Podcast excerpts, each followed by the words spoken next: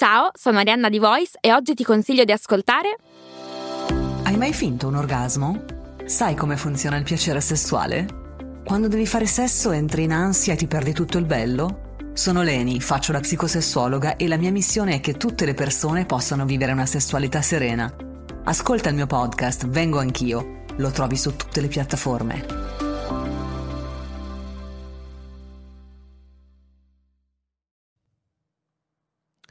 Quest'oggi, qui su Daily Cogito, torniamo a parlare di guerra fra Russia e Ucraina. E sapete, ogni tanto mi piace leggere le parole e ascoltare le parole di persone competenti, per esempio quelle di un colonnello nato che oggi ci spiega in modo molto preciso e pragmatico perché tutti i discorsi sulle trattative diplomatiche immaginarie ed eventuali fra Putin e Zelensky, fra la Russia e l'Ucraina, attualmente, alle attuali condizioni, sono praticamente impossibili. E invece di buttarci giù per questa brutta notizia, cerchiamo di capire il perché e di rischiarare un po' la nebbia che ci colpisce tutti quando siamo presi da cose emotivamente pregnanti. Che ne dite? Lo facciamo come sempre dopo la sigla.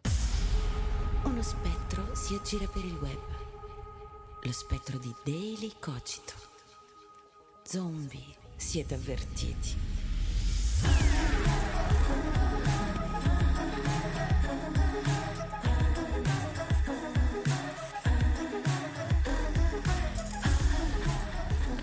Sarà forse che dopo il dibattito con Diego Fusaro devo riprendermi, sarà che devo leggere parole un po' più con i piedi posati per terra, sarà che c'è grande confusione sotto il cielo, la situazione è eccellente, sarà che di fronte alla guerra siamo disarmati, anche se non dovremmo esserlo, almeno disarmati intellettualmente, ma quando siamo di fronte a eventi di questo tipo bisogna avere il coraggio di approfondire, di capire che in realtà non ne sappiamo abbastanza.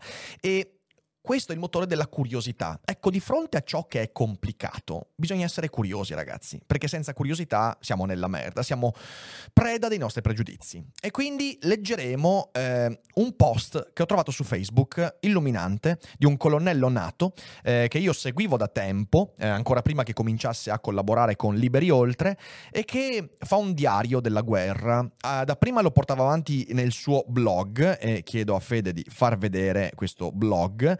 Eh, il nostro colonnello è Orio Giorgio Stirpe. Eh, nel blog è andato avanti fino al giorno 152, dopodiché ha cominciato a scrivere delle cose sua, sul suo profilo Facebook. E io lo seguo eh, perché scrive delle cose intelligenti. E quindi ho pensato, proviamo a ragionarci insieme. Prima di lanciarci però nella puntata di quest'oggi, lasciate che ringrazi lo sponsor odierno, ovvero Cambly. But I am constant as the northern star, of whose true fixed and resting quality there is no fellow in the firmament. Cesare avrebbe parlato così se avesse avuto Cambly duemila anni fa. Cambly è il partner di Daily Cogito che ti permette di imparare l'inglese direttamente da smartphone o PC. Grazie a un'applicazione facile e intuitiva, con Cambly potrai conversare con insegnanti di madrelingua inglese, provenienti da ogni campo del sapere, dalla fisica alla medicina, dalla filosofia alla letteratura. Su Cambly le video call vengono registrate, quindi potrai riascoltarti per smussare difetti, migliorare la pronuncia e padroneggiare questa lingua così importante per sentirsi cittadini cittadini del mondo. Comincia oggi a usare Cambly, è una lezione gratuita di 15 minuti che davvero non puoi non sfruttare e che ti permetterà di tastare con mano quanto sia fantastico questo servizio. Usa il codice sconto DailyCogito10 oppure cerca i link in descrizione. Tra un anno guarderai indietro e dirai There is no voice more worthy than my own. Proprio come avrebbe detto Cesare su Cambly.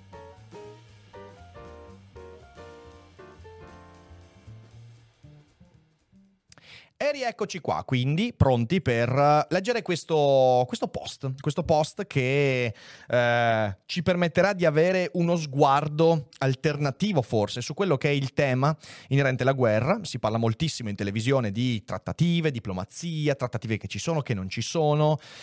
E visto che è un argomento di cui spesso si dibatte senza cognizione di causa, eh, mi piacerebbe fare qualche ragionamento. Allora, intanto partire da un ragionamento che secondo me è essenziale. Ricordiamoci che all'inizio della guerra le trattative c'erano state, come ho detto varie volte, però se recuperiamo invece eh, le cose eh, come sono avvenute a febbraio, ancora a marzo, ci accorgiamo che da un lato nella compagine eh, dell'Ucraina si mandavano eh, ministri, generali, colonnelli e diciamo così eh, persone di alto grado del comando ucraino. Dall'altra parte, eh, dalla parte della Russia, si mandavano sempre personaggi di quarto, quinto ordine.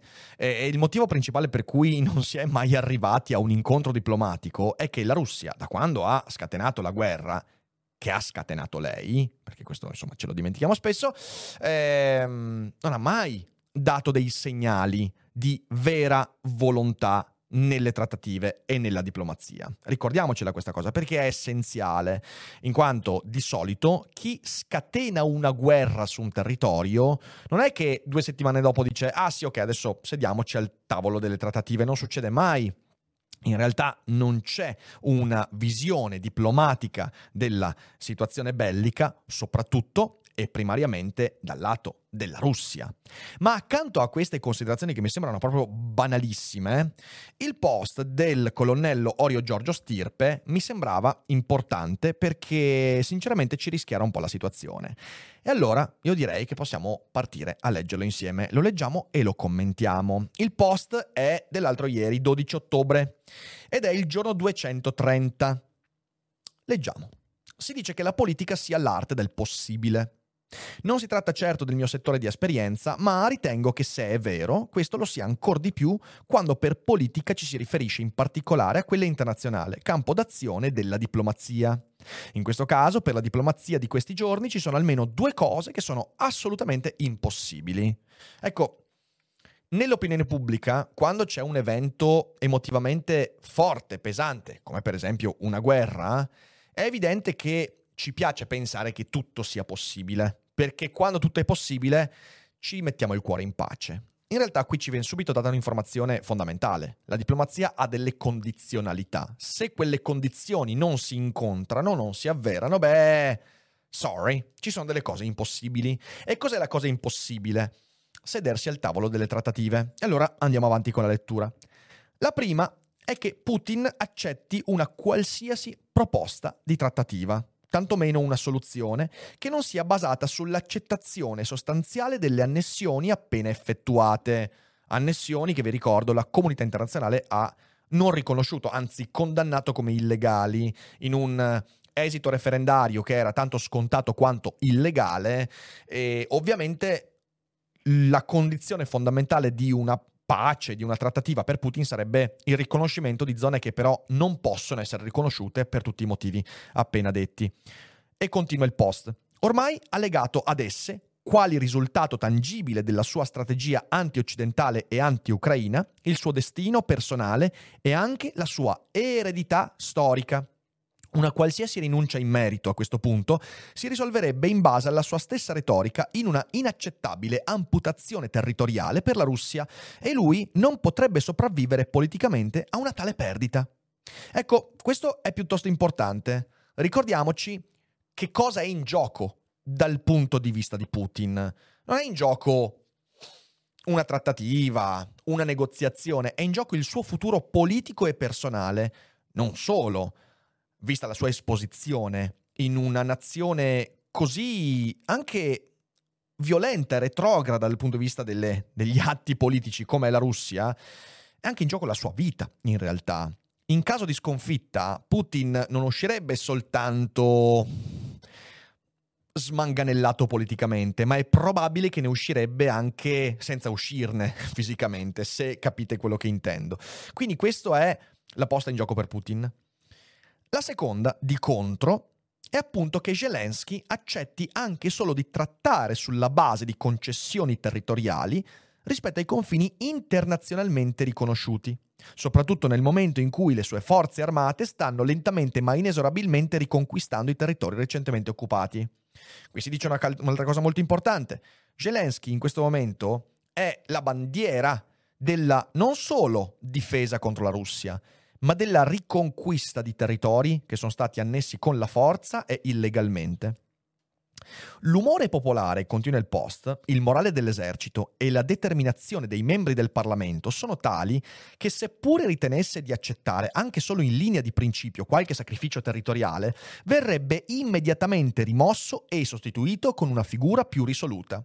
Quindi anche Zelensky, mettiamo il caso che lui personalmente dica sì, voglio farla finita, sediamoci al tavolo delle trattative e concediamo il Donbass, concediamo dei territori, quelli insomma annessi con la forza e i referendum. Questa cosa non è Zelensky che la decide, c'è tutto un ambito di comando militare e strategia politica in Ucraina che sta spingendo affinché l'Ucraina riconquisti quei territori. E questo ha a che fare con un processo molto più ampio rispetto alla volontà di Zelensky, che se cambiasse idea e se cominciasse a dire vabbè dai facciamo la pace con Putin e concediamo i territori, verrebbe immediatamente rimosso e sostituito perché è come funzionano queste cose. Perfetto.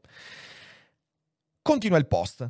La combinazione di queste due impossibilità rende del tutto improponibile spingere per un negoziato di pace e continuerà a renderlo tale fin tanto che le due impossibilità permarranno. Attenzione, qui non c'è nessuna considerazione morale, ok? Dal punto di vista personale possiamo anche essere dispiaciuti del fatto che non ci sia questa possibilità di negoziazione, ma è una cosa pragmatica. In base alle condizionalità che dovrebbero poter portare a una trattativa, si deve concludere che queste condizioni mancano e quindi c'è un'impossibilità di trattativa. Se qualcuno ancora si chiede come mai nessuno si fa veramente avanti per tentare una mediazione, la risposta è questa. Nessun aspirante mediatore è disposto a bruciarsi in un tentativo chiaramente destinato a cadere nel vuoto più totale. Non c'è nessuno che in questo momento possa farsi avanti, perché si brucerebbe, perché in base a quelle impossibilità di realpolitik, di pragmatismo, di condizionalità evidenti, eh, che si va avanti a ripetere da tempo, eh. cioè nel senso io queste robe le ho già dette, semplicemente però adesso vengono fuori con un post molto lucido che forse chiarisce le idee a chi ancora non ha le idee molto chiare. Nessuno si farebbe avanti perché sarebbe bruciarsi. Mettiamo il caso che Macron decida di dire ok adesso punto tutto il mio capitale politico sul mettere eh, Zelensky e Putin al tavolo delle trattative per fermare tutto mancando le condizioni, Macron si brucerebbe. E invece chi potrebbe fare da mediatore in questo momento sta aspettando tempi più propizi. Ma andiamo avanti. Apparentemente fa eccezione Erdogan, presidente turco, che in realtà si limita ad esprimere una disponibilità solo generica, in quanto è pressato dal proprio calendario elettorale e ha bisogno di mostrare presenzialismo e autorità a livello internazionale per cercare di sollevare le sue personali prospettive politiche. Perché Erdogan, ricordiamoci, la crisi economica in Turchia è bella tosta, quindi anche il suo posto non è proprio garantito, nessuno più ha il posto garantito. E cos'è che sta facendo? Sta facendo la voce grossa dicendo mi occupo io, mi sobbarco io la mediazione, anche se in realtà non ha veramente voglia di arrivarci perché poi di nuovo rischierebbe, di bruciarsi, quindi tiene tutto a maglie larghe. E continua il colonnello. Tutte le altre personalità, tali da poter avere un ruolo di mediazione nel conflitto, il segretario generale dell'ONU, i presidenti di India e Cina, il Papa, evitano accuratamente di impegnarsi in questo momento sfavorevole per evitare di perdere l'opportunità di tentarlo in seguito in un momento più opportuno. Eccolo qua. Si aspetta un momento più propizio. Ci sarà un momento in cui quelle condizionalità vengono meno? Anzi, scusatemi, quelle condizionalità si avverano? Certo. Per esempio, qualcuno sostituisce più o meno violentemente Putin. Oppure c'è un cambio di regime di, di, di, di, diciamo così, di guida politica in Ucraina. E allora lì potrebbero cambiare queste condizioni. Allora lì i vari possibili mediatori potrebbero farsi avanti. Perché quando si riesce a mediare una situazione del genere, eh, la credibilità politica eh, viene enormemente nutrita da questa cosa. Questo, continua il colonnello, è un dato oggettivo e il disperato desiderio di fasce pur consistenti di opinione pubblica occidentale di vedere avviato un processo di pace immediato non può cambiare le cose. Anche dimostrazioni pubbliche con milioni di persone in piazza a Roma o a Berlino lascerebbero le parti in conflitto del tutto indifferenti. Ovviamente la manifestazione di piazza è il privilegio di chi vive nella pace, ok? E ed è la volontà anche di veder risolta una cosa che mette in discussione la pace che ci permette di manifestare. ma dobbiamo renderci conto che le volontà e le condizioni vissute da ucraini e russi in questo caso non sono corrispondenti alle condizioni viste da chi vive in Germania, in Italia, in Francia. L'impossibilità di procedere per via diplomatica verso al risolutore del conflitto lascia per il momento aperta la sola via militare. E infatti le operazioni proseguono anche se rallentate dalle condizioni meteorologiche sfavorevoli e dal crescente depauperamento delle risorse logistiche di entrambe le parti. In teoria, il rallentamento delle operazioni militari aprirebbe a sua volta uno spazio di possibilità alla diplomazia, ma permanendo le condizioni attuali, questa rimane, come abbiamo visto, del tutto impotente. Quindi è vero che adesso, peraltro, con l'avvento dell'autunno e poi dell'inverno ancora di più, le operazioni militari verranno un po' stroncate, rallentate, è già così dall'una e dall'altra parte, più da parte russa che parte ucraina. E però lo spazio per la diplomazia non esiste, perché non è che se rallenta il lato militare, allora le condizioni di cui parlava prima all'inizio del post effettivamente cambino. No, rimangono quelle. Quindi al massimo si rimarrà in qualche mese di stasi. Cosa può annullare queste due impossibilità incrociate che rendono impossibile ogni trattativa? E questo è il punto veramente interessante del post, perché adesso ci dirà cosa deve o dovrebbe cambiare affinché quella impossibilità pragmatica, ovvero quella di arrivare al tavolo delle trattative, possa trasformarsi in una possibilità concreta. Quindi drizzate bene le orecchie perché questo è veramente importante. Il rifiuto di trattare da parte di Putin può essere rimosso unicamente togliendo di mezzo lo stesso Putin. È lui a creare, con la sua politica determinata di taglio dei ponti alle proprie spalle, le condizioni per il suo stesso rifiuto. Oggi Voice ti consiglia Ciao, se stai cercando un podcast diverso dove trovare percorsi per la meditazione e il rilassamento, parole, pensieri per il tuo benessere, questo messaggio è per te. Il nostro podcast si chiama Meditazione guidata e rilassamento. Ci trovi su tutte le piattaforme di podcast. Ti aspettiamo. Cioè, quando si dice Putin è con le spalle al muro, no, non è così. Putin si è tagliato i ponti con le sue gesta, con le decisioni lui si è creato la situazione di cul-de-sac in cui si trova. E questo lo porta inevitabilmente a rincarare la dose fino al punto poi, come abbiamo visto, di minacciare l'uso dell'atomica, anche se la minaccia, come abbiamo detto anche su Feed, come ribadiremo anche oggi, è una minaccia che va valutata col cervello e non con la pancia. Solo un cambio di vertice del regime russo potrebbe portare ad un annullamento delle annessioni da lui volute e quindi a una situazione per cui queste non debbano essere una precondizione ad ogni trattativa. Anche qua, attenzione, non è vero, poi non mi ricordo se lo dice, ma lo anticipo per non dimenticarmene. Non è che se Putin viene tolto di mezzo, per forza debba salire qualcuno che abbia una volontà contraria a quella di Putin. È evidente, anzi vi dico di più, se Putin dovesse essere tolto di mezzo, eh, sarebbe un momento di destabilizzazione perché quando c'è un cambio di regime così autocratico e così centralizzato, poi a salire al potere e non si sa bene chi sia, ed è un po' un terno all'otto, è quello che si dice molto spesso, eh ma se avessero ucciso Hitler nel 36, nel 35, eh, non è che la seconda guerra mondiale non sarebbe scoppiata, perché Hitler aveva un sacco di falchi che erano pronti a sostituirlo e che sarebbero stati uguali o anche peggio di lui, per quanto possa sembrare incredibile. E quindi ricordiamoci, non è che sostituire Putin porti alla garanzia dell'inizio delle trattative, potrebbe anche portare a un inasprimento ulteriore. Ecco, quindi questo diciamolo. Ma continua il post. La rimozione di Putin può essere ottenuta unicamente per opera della nomenclatura del regime stesso, una volta che questa si renda conto fino in fondo che la guerra non può essere conclusa militarmente in maniera soddisfacente e che la permanenza al potere dell'attuale autocrate non serve più gli interessi della Russia e della nomenclatura stessa. Quindi è la dirigenza russa che deve rendersi conto che Putin ha fatto qualcosa di indesiderabile per la Russia e per gli interessi di quella che viene chiamata nomenclatura, che possiamo chiamare l'oligarchia russa. Per raggiungere questa condizione occorre che la pressione militare ucraina, sostenuta dal costante supporto occidentale, prosegua fino a rendere ineluttabile l'eventualità di una sconfitta militare definitiva per la Russia. Per evitare tale esito inaccettabile, la nomenclatura procederà rimaz- alla rimozione dell'ostacolo alle trattative rappresentato appunto da Putin. Questo ci fa capire molto bene perché non c'è altra strada attualmente per arrivare al tra- alla trattativa e alla negoziazione che la sconfitta militare della Russia. E continua il post prendendo la seconda parte. Il rifiuto a trattare da parte di Zelensky non può essere rimosso con l'eliminazione di Zelensky. Ecco, ragazzi, questa roba qua dovete ficcarvela bene in testa. C'è una disparità nella eh, valutazione delle due figure protagoniste di questa vicenda, Putin e Zelensky. Se Putin viene meno, si apre la possibilità, possibilità, ripeto, concreta di un cambio di regime che non porti più avanti la volontà di Putin.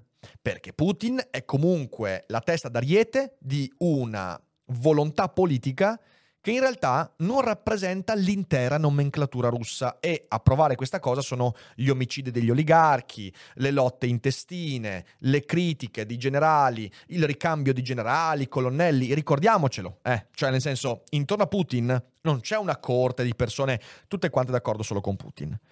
Se dall'altra parte viene rimosso Zelensky, non è che l'Ucraina dice adesso, adesso trattiamo, lasciamo il Donbass, lasciamo Luhansk, lasciamo tutto quanto. Non funziona così. Quindi continuiamo. La posizione del presidente ucraino, infatti, è quella di un rappresentante eletto dalla sua nazione e non quella di un autocrate, e quindi è, come già detto, rappresentativa della volontà della popolazione e del Parlamento. Per sovvertire la volontà di combattere piuttosto che cedere territori da parte degli ucraini, occorrerebbe rendere loro impossibile continuare a sostenere militarmente il conflitto. Quindi vogliamo che cambi la seconda condizione, ovvero la mancata volontà dell'Ucraina di lasciare territori alla Russia? Beh, c'è una sola strada. Togliere l'appoggio militare all'Ucraina, perché è vero che l'Ucraina riesce a sostenere i ritmi della guerra attuale solo grazie all'appoggio militare occidentale, o meglio dire, statunitense, perché gli aiuti militari sono per il 95% abbondante statunitensi. Ci sono le sanzioni, le sanzioni sono occidentali, ma ricordiamoci che le armi noi ne stiamo inviando pochine, pochine. Quindi tu vuoi che venga meno la condizione eh, numero due di cui parlava il post, allora devi semplicemente togliere l'appoggio militare agli ucraini e i russi a quel punto potranno sfondare, prenderanno i territori e allora lì si metterà inizio alle trattative a territori eh, conquistati in modo violento. E questo è molto importante Poiché l'intera forza della seconda potenza militare del mondo, la Russia, si è rivelata incapace di ottenere tale risultato, l'unico modo sarebbe arrestare il sostegno militare occidentale all'Ucraina. Per raggiungere questa condizione, la propaganda russa sta svolgendo la sua fortissima pressione sull'opinione pubblica occidentale, nella speranza che questa a sua volta costringa i governi a interrompere per amor di pace tale sostegno. E qui si lega in modo chiarissimo, ne abbiamo già discusso comunque qualche giorno fa, quando abbiamo discusso su feed della minaccia nucleare di Putin, potete recuperare da abbonati il video di lunedì uh, qui sul canale YouTube. Eh, qui si lega, dicevo, la guerra, quindi il fatto bellico concreto, alla funzione della propaganda.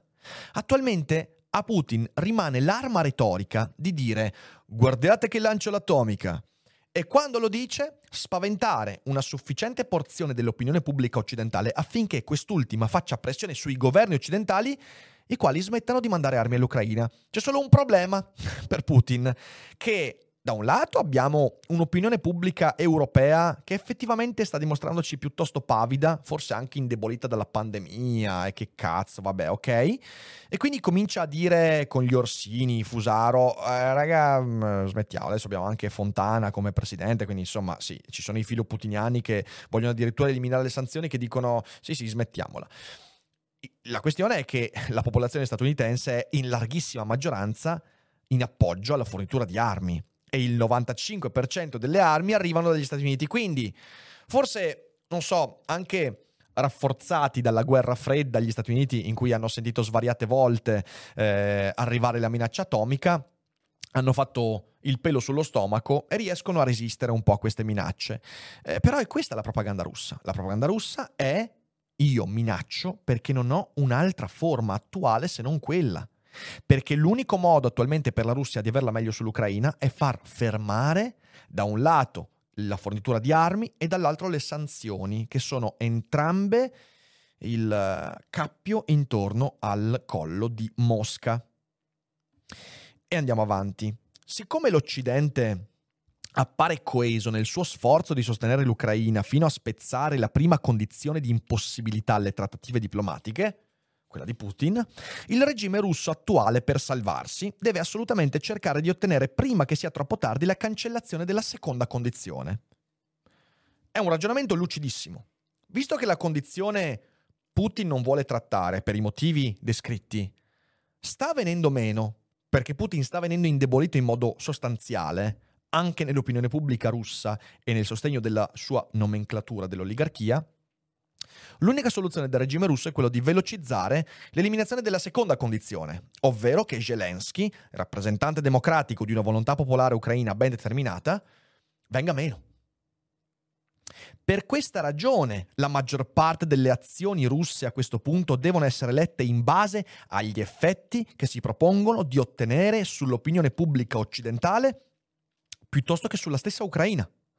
A Putin la minaccia nucleare non gli frega che arrivi alla popolazione ucraina, anche se sono loro a dover temere veramente un eventuale uso di arma tattica nucleare, perché Putin la lancerebbe sul confine, Kherson, Mariupol, anche se è molto improbabile perché ci sono tanti cittadini russi, eh. Cioè, io ve lo ripeto questa roba qua, ok, ci sono i cittadini russi lì.